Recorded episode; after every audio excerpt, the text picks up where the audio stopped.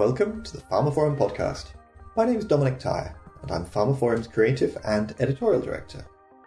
In this instalment, I spoke to Dr. Maria Ines Mari Mitrani, who's Chief Science Officer at the clinical stage biopharmaceutical company Organicell Regenerative Medicine.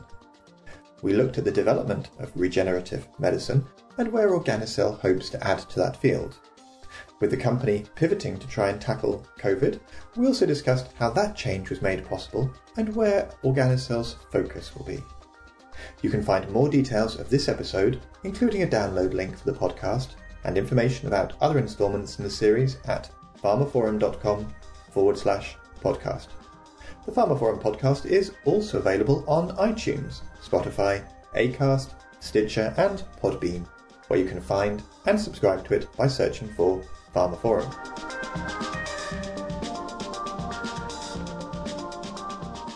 Mari, welcome to the Pharmaphorum podcast.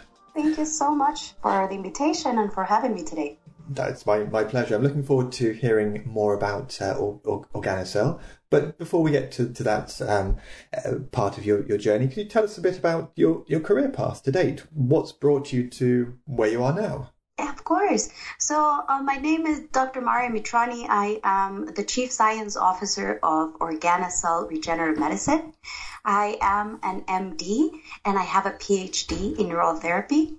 Uh, you know, I come from a house where I was born and raised in the clinic. My dad has been practicing regenerative medicine for over 45 years, and since I was a child, I, I used to see uh, all of these miracles that happen in his clinic. So from a very young age, I've been passionate to understand how can people be impacted with different types of therapies that are not usually offered by regular medicine.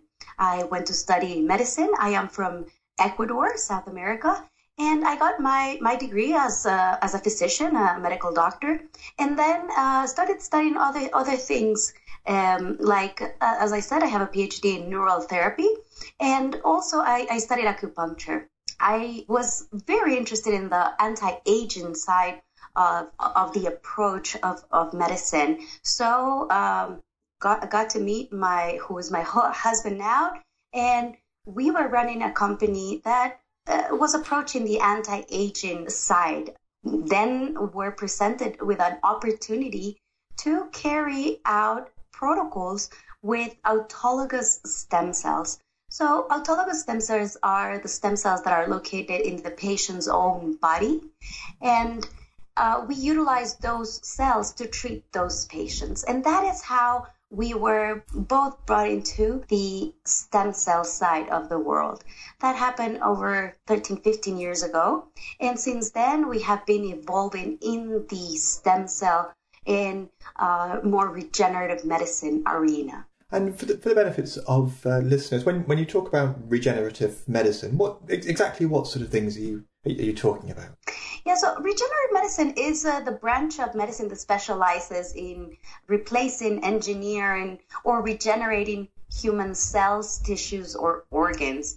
But it uh, also optimizes the human's body's natural ability to heal itself. So presenting the body with a, uh, the correct messaging for it to regenerate itself. We all have that ability. All of our cells have that ability to regenerate. But there's a biological clock that keeps going, and therefore we keep aging. But there are certain things that we can um, apply as a message to those cells, tissues, or organs that can revert that um, process of either a pathology um, after an accident, a scarring, or uh, the inflammatory process itself that is happening in organs just by aging. So that is what this uh, branch of medicine uh, encompasses.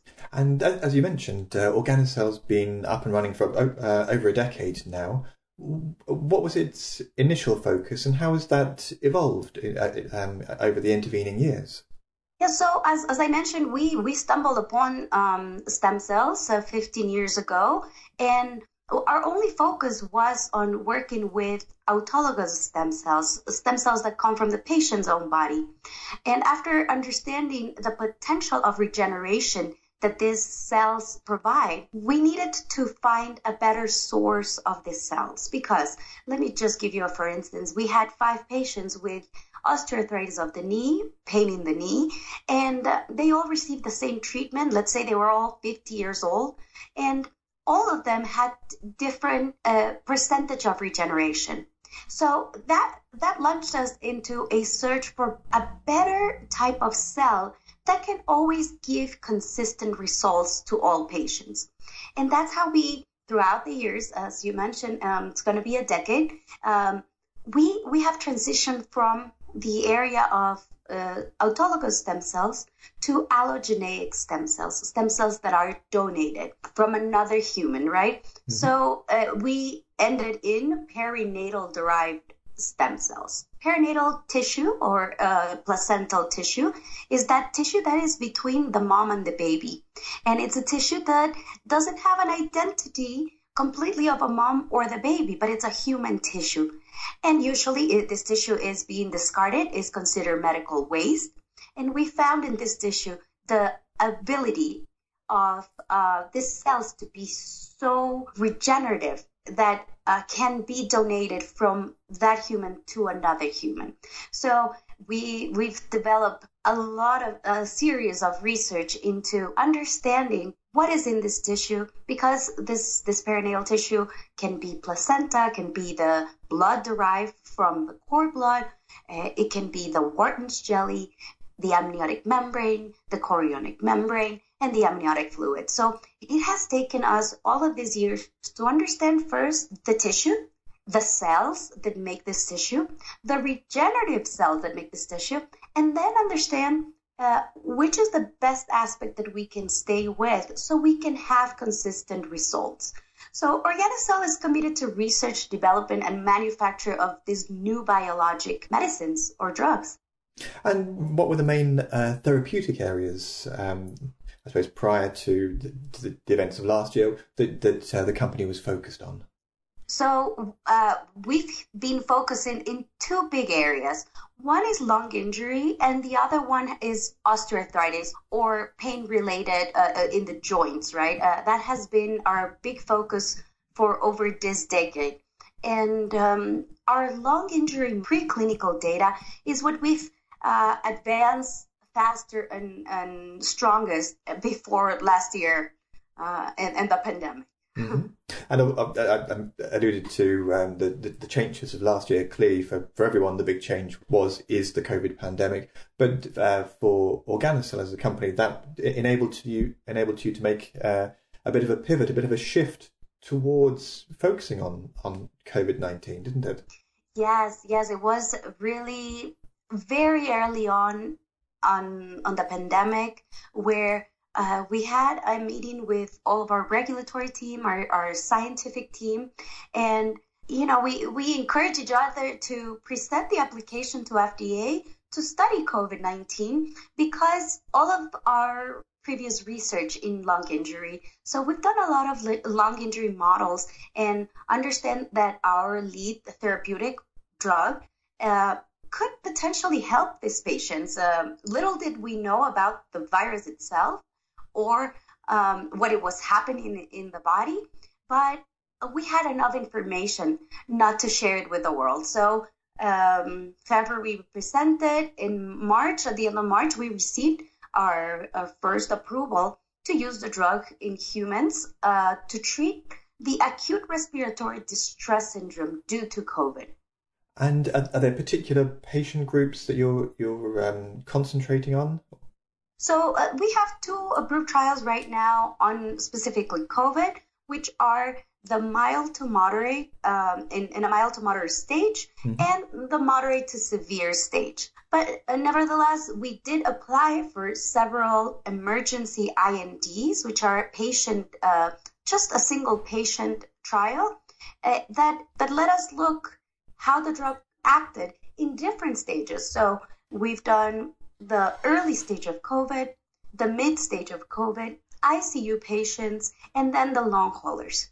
I suppose potentially it could be this these these long haulers or the, the, this uh, long COVID, um, is it often uh, also referred to that, that maybe the one that's going to need uh, the biggest contribution from, from medical science as as um, it presents so many issues for, for patients to um, for healthcare practitioners to, to deal with. What what sort of progress have you have you made in uh, against these different forms of, of, of COVID so far?